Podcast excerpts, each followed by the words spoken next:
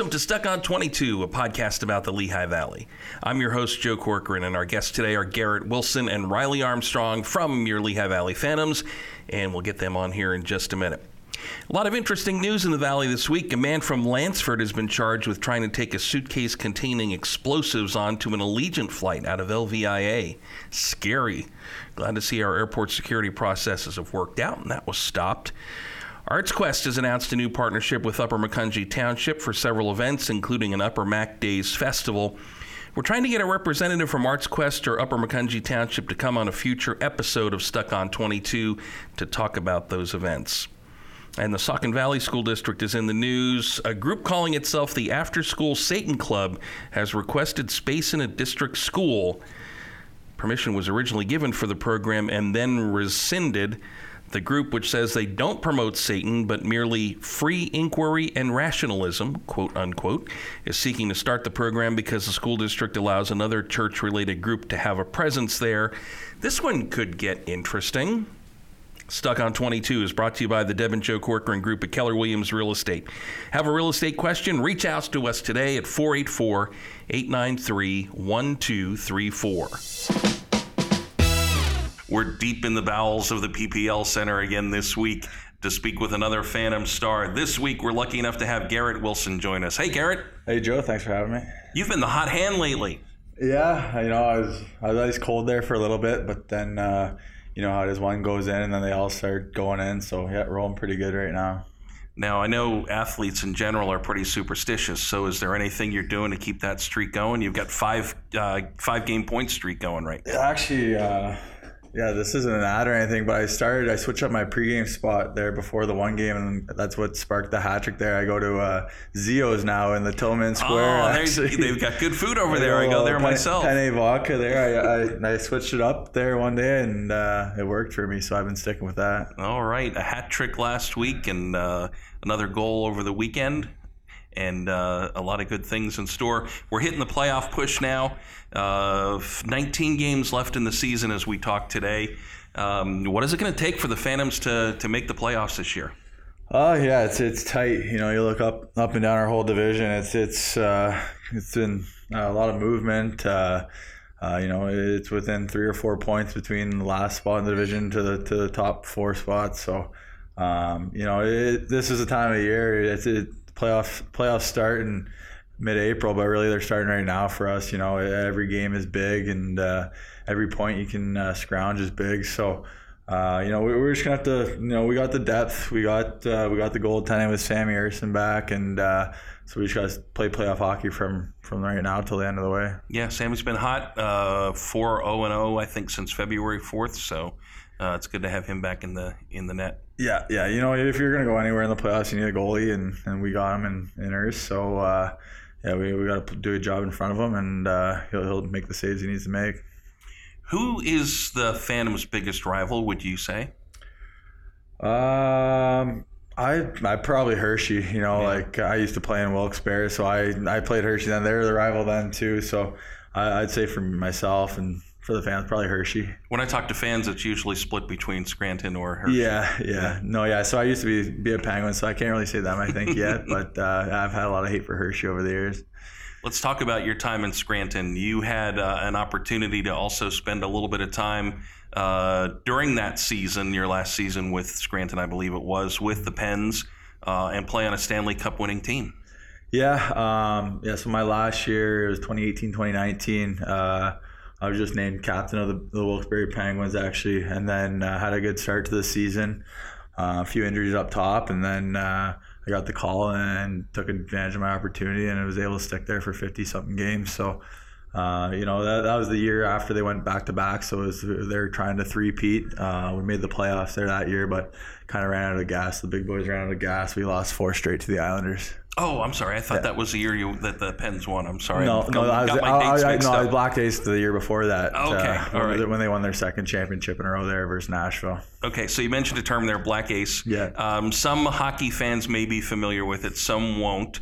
Uh, do you want to describe what a Black Ace is? Uh, Black Ace, it's uh, it's kind of like uh, a little bit of the taxi squad. What happened during COVID year? Um, you're there was probably ten of us uh, guys from the AHL once our season ended, uh, Pittsburgh was obviously still going for their run. So they, they called us up. We go you go live in the hotel in Pittsburgh, and uh, you skate uh, early in the morning, kind of just to stay ready in case injury the injury bug hits uh, the big clubs. So.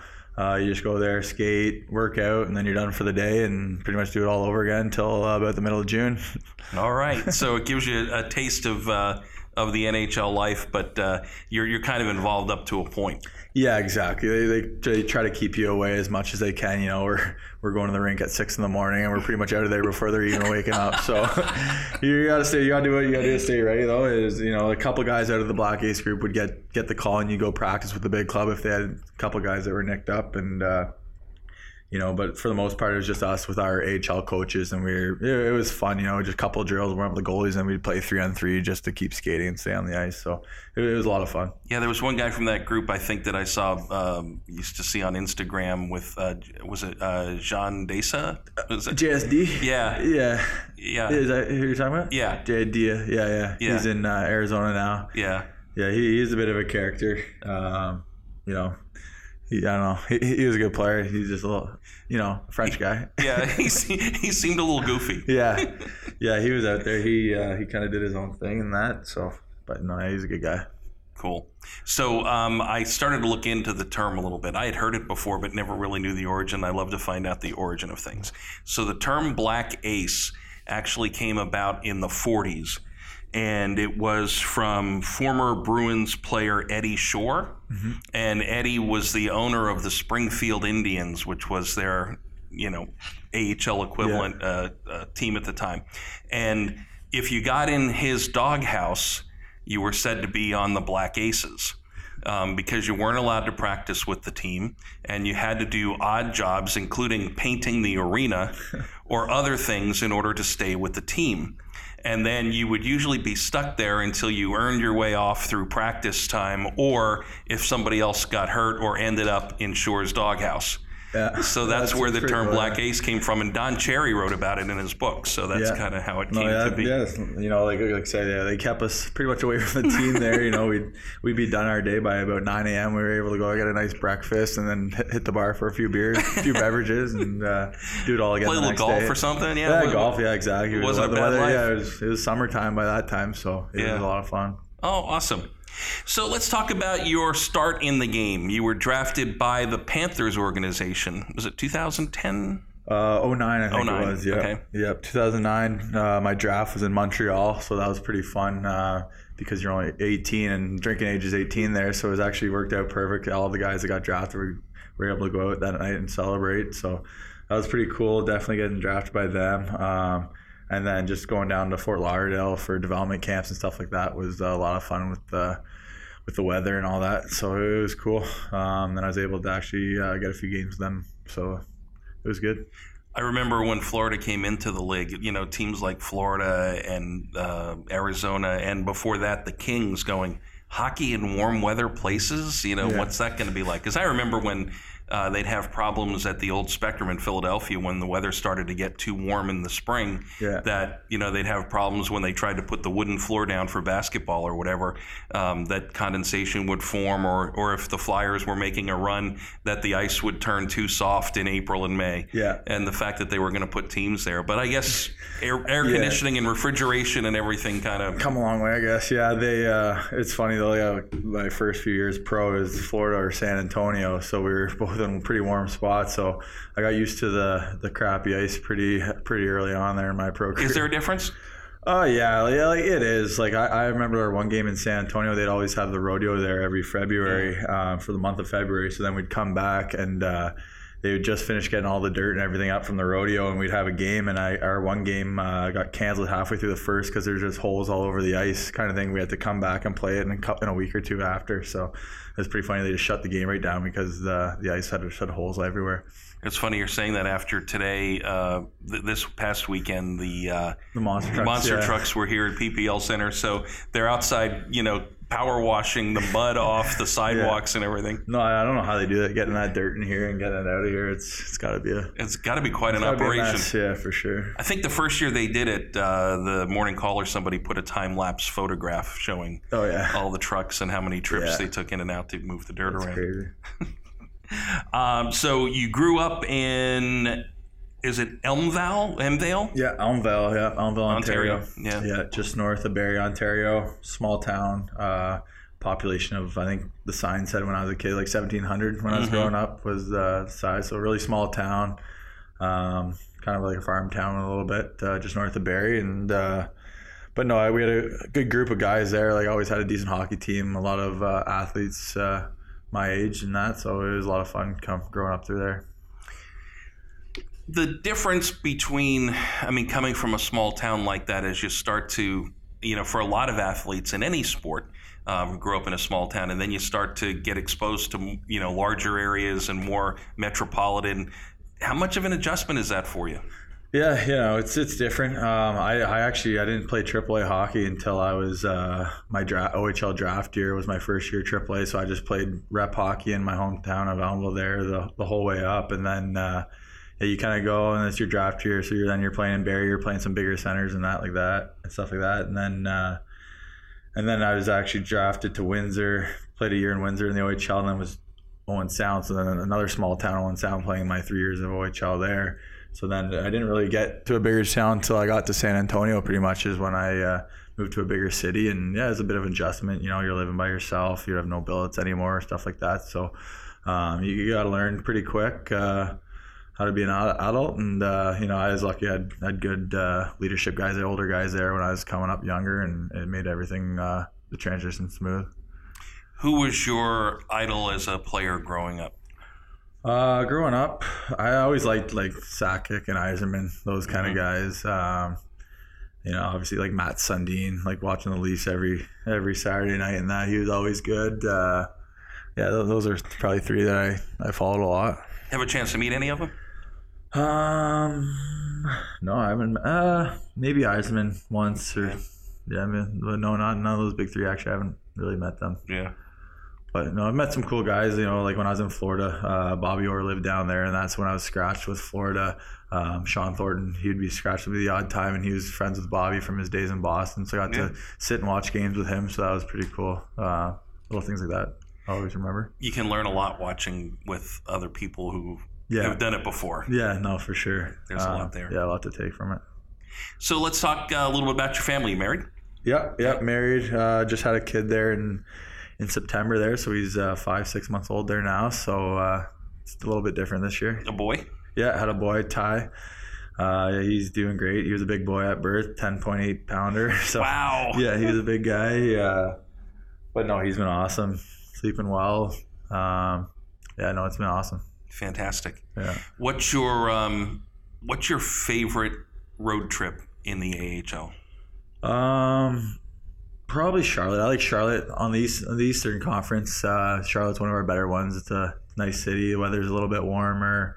Um, you know, I like playing at the rink there and that. So probably Charlotte, and you get to go there for a couple days. So that's always a fun one. Okay, and conversely, your least favorite. Least favorite, uh, probably like going to somewhere like Bridgeport, something like that. You know, like you know they're they're ranked there. They don't get too many fans there. The atmosphere is always pretty dead. So, uh, you know, some, sometimes it's tough to get up for those ones. It's a trip too from here. Yeah, yeah, exactly. Yeah. So here we sit at the beginning of March. We're looking at a schedule with 12 games this month. Eight of them are here at the PPL Center. Um, over half of them are against either Scranton or Hershey. So this is kind of a make or break stretch for the Phantoms. Yeah, you know, um, yeah, coming down the stretch, all these games with uh, division opponents, it's they're pretty much four point swings every night. So uh, yeah, we got to be ready to go and, and find a way to start playing, elevating our game, play on playoff hockey now, like I said earlier, and. Uh, you know, you know, every team they're going to be uh, loading up, kind of to get their their AHL team into the playoffs too. So uh, every team's going to be playing desperate, and it's going to be some hard fought games, and it's going to be the team that makes the less mistakes probably usually get get her done. All right. So we'll keep having a good, nice Italian dinner at Zio. Yeah. and pumping in some points and leading the Phantoms to some victories. And you know what? The third period has gotten crazy lately. Maybe we could decide one of these things a little sooner. Yeah, I agree with that. Yeah, losing uh, years off my life some of these games, but uh, you know it's it's fun and it's a fun time year to be playing right now. And this is when uh, the games matter. So uh, hopefully we can put our best foot forward here and get uh, start stringing some together here going into the playoffs. All right, Garrett Wilson from your Cardiac Phantoms today on the show. Thanks for joining us, Garrett. Good luck for the rest of the season. Yeah, thanks, Joe. Appreciate it. Hi, I'm Joe Corcoran from the Deb and Joe Corcoran Group at Keller Williams Real Estate, and I'm applying for a job. I'm asking you to interview me for the job of selling your home. Why do I put it this way? Because many people hire someone for this job without really interviewing the person they've selected. Probably because they don't know the right questions to ask. All real estate agents are different. Some have been properly trained on marketing techniques and some haven't. Some know the right angle the photographer should use to best show off your great kitchen, but sadly a lot don't. Some know how to write advertising copy that gets attention for your home on the multiple listing service, and some write a laundry list of generic features because they don't know any better. And some know that a $1 difference in your list price can mean more offers and a higher sale price. If you'd like to interview the right person to sell your home, give us a call 484 893 1234. That's 484 893 1234. I'll even bring along a list of questions for you to ask. The Deb and Joe Corcoran Group, your financially literate realtors. Phantoms assistant coach Riley Armstrong sitting down with us now to talk some Phantoms hockey. Welcome, Riley. Welcome back, I guess I should say. Awesome. Thanks, Joe. It's been a couple of weeks. It has. It has yeah. been a little while. Um, so the past week, a road trip while the uh, the monster trucks took over the home ice. Got that right. They brought a lot of dirt in, that's for sure. They uh, sure did. Yeah, yeah. They're still cleaning. They're still cleaning it up, but uh, I think it it takes a full crew to make those arena changes, uh, switching it out and doing all that kind of stuff. So they spent a lot of hours here. Yeah, yeah, I'm sure they do. I can't I can't imagine it. Uh, Garrett and I were talking about it how they they do all that in just a you know a day or two and, and turn the arena into a monster truck jam and then take it all away again. Yeah, yeah, it's crazy. It's crazy, but they they do it for uh, Disney on Ice and um, you know all that kind of stuff. Even when a concert comes in the town, all the trucks are wheeling in and out of here. So it's uh, it's it's quite the process to kind of watch how they do it all. It's uh, pretty cool. So we've had the road trip, and as we were talking with Garrett earlier, the cardiac phantoms were on full display. Um, I said we're going to have to settle one of these games a little earlier than uh, two minutes remaining in the third period. Yeah, um, you know, I think that's our our division, and we've been playing in our division probably uh, since the All Star break now, and you know, when, whenever you go back and even look at the history, all games are really tight. I talked to some coaches on the other uh, teams within the division, and they always say the same thing. They're like, "Oh, it's never a six-one or a five-nothing game. You know, it's always overtime, shootouts, uh, one-goal games. So they're always uh, they always put a little more pressure on your heart than you want." Four of the last five have been four to three games. Yeah, I think it's exciting though. It like, is. Like, it is exciting. You know, it's cool for the young players on our team to play in games like that that are that mean something and they have to make the little player block that shot or get the puck out at the right time. Um, I think it's going to prepare them for the next level. And then for the fans coming, you know, it's not like you're just snoozing through and it's five nothing and you know the game's over. So um, I think it keeps everybody pretty engaged throughout the full uh, course of the game. What are you looking for in those games from the players? Um, looking for mostly the guys who are consistent. Um, you know, not every shift you're going to score a goal, but uh, consistent in the way that you manage the game and you manage the puck. Um, you know, and then when you are in the lead, how how are you playing with the lead? Are you still trying to play the same way? Are you staying on your toes? Or are you sitting back? And uh, you know, if we're trailing by one or two, just like we were against Bridgeport there, you know how the we can tilt the ice and the momentum. And uh, Garrett, uh, actually one of our older guys, uh, he's actually been tilting the ice pretty good for us in the last uh, four or five games. So um, he's definitely put the team on his back. What do you do as coaches um, for like? What do you tell the players either when you're behind by a lot or when you're ahead by a lot to kind of either remotivate them or to make sure they don't get complacent? Yeah, I, th- I think it's um, kind of the belief when we're trailing.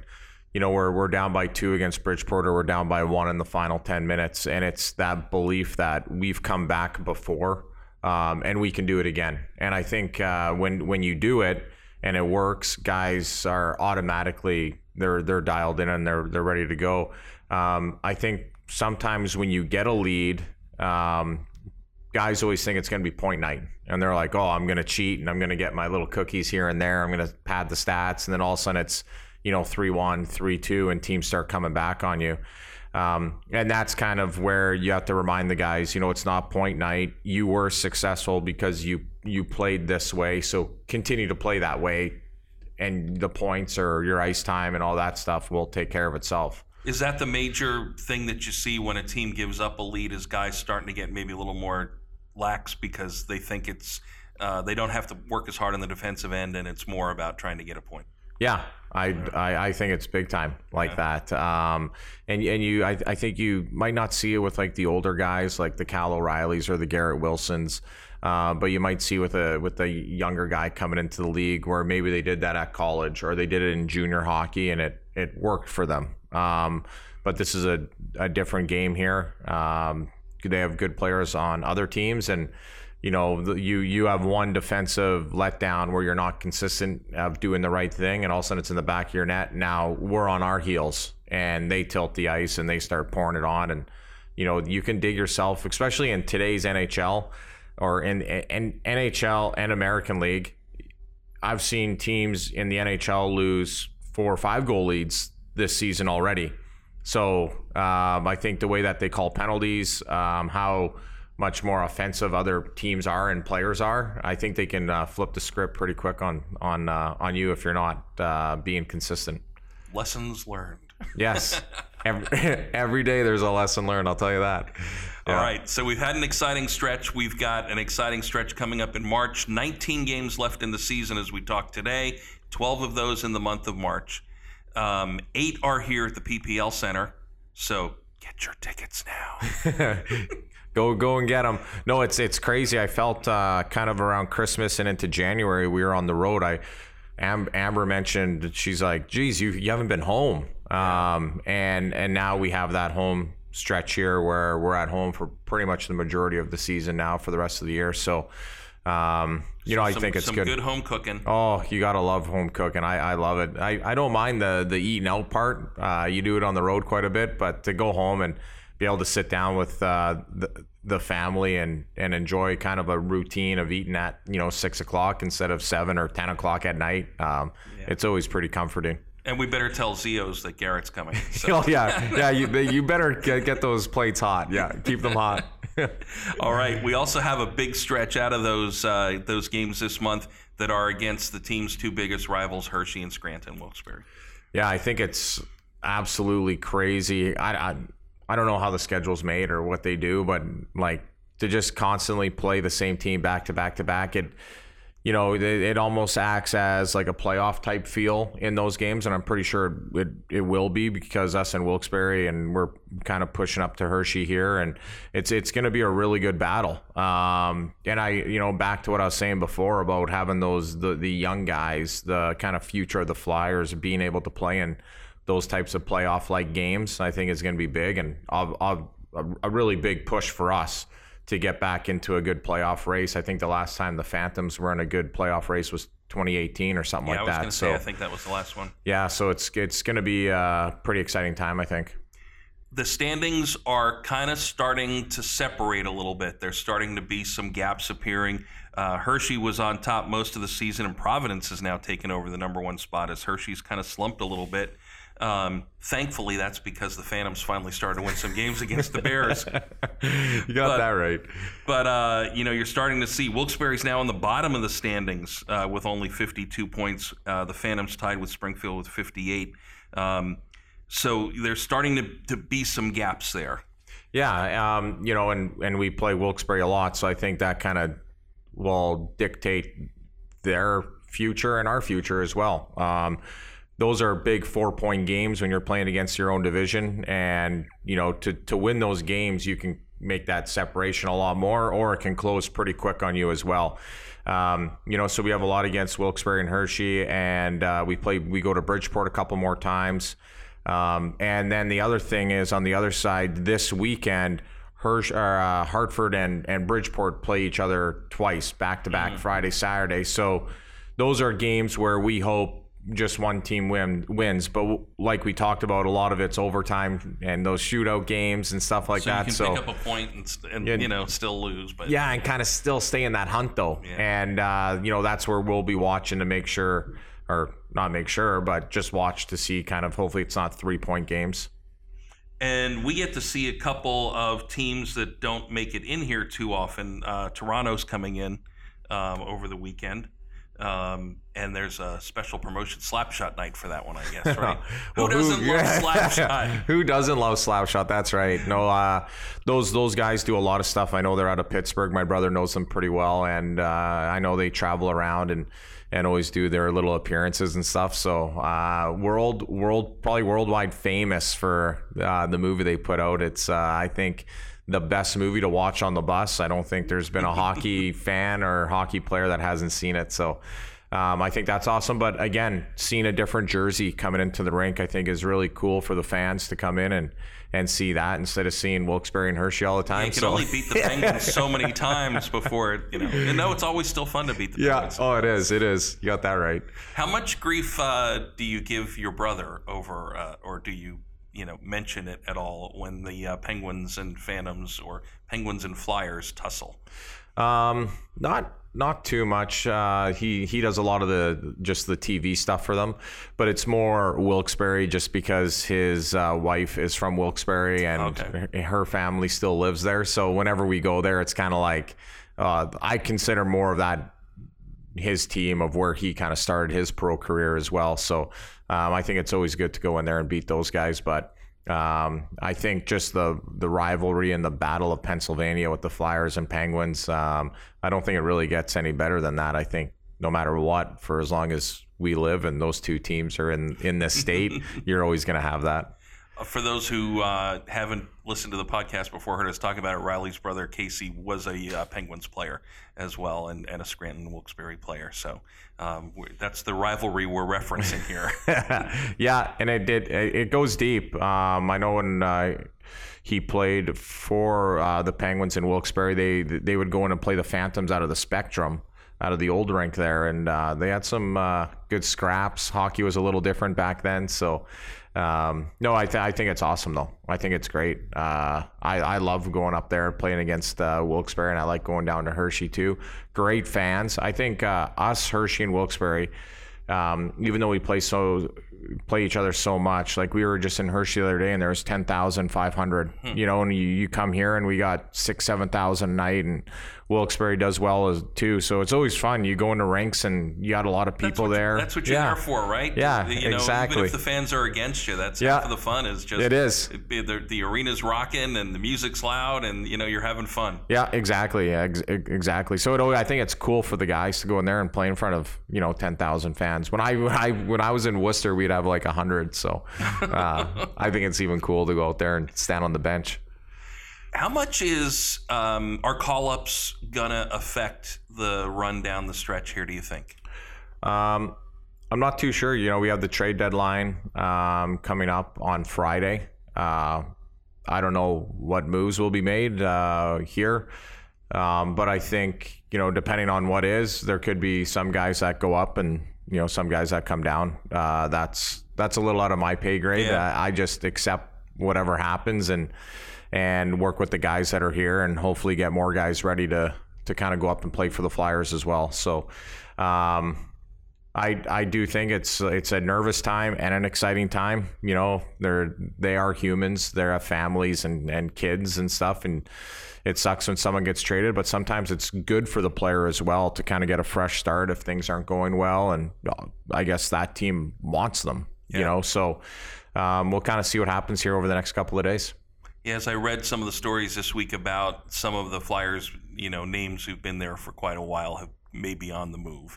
And Yeah. that's going to create some some opportunities. Yeah, and I think that's what guys want. That's what they play for, and um, you know, You already had whether- one call up this week, right? Yeah, uh, we just had well, Lycksell's up there. Elliot Day Day One A just went up um, as well, uh, playing against the Rangers tonight. So, um, you know, it's it's cool. It's cool to go on, turn on the TV, and you you know you've been working with some guys here all all year, and now they're playing up there, and you get to watch them, and um, you know it's a it's a pretty cool re reward that we get as coaches to kind of see the the work we've put in, the the work the players put in, and now they're on the big stage. How much um, do you have to work with them when they come back? You know, some some of these guys go up because of an injury. They kind of know when they go up, they're probably not going to be there, you know, too long. But maybe there's a guy who goes up who thinks he may be be staying, and then he's suddenly not. Yeah, and that's more of a mindset. You know, you got to more more talk to them about you know get back to work get back to doing what got you the call up and you know some guys come down and they think it's oh I played there and they have a lot of confidence but they get away from their game and uh, Lappy does a really good job at uh, bringing them off cloud nine pretty quick and getting them back to work so um, he he usually grabs them right you know if that happens and they come back and to to dial them back in all right Riley Armstrong it's going to be a fun month it is. I'm I'm pumped for it. Good playoff push and see what happens. Thanks, Coach Armstrong, and thanks to all of you for listening to our show. Our listenership has been growing steadily over the last couple of months, and we really appreciate you spreading the word, giving our podcast a review, and listening to each episode. Stuck on 22 is available on all of the major podcast platforms, and you can leave us a comment on most of those platforms or on our Twitter page, which is at Stuck on 22. Until next time, I'm Joe Corcoran. Thanks for listening.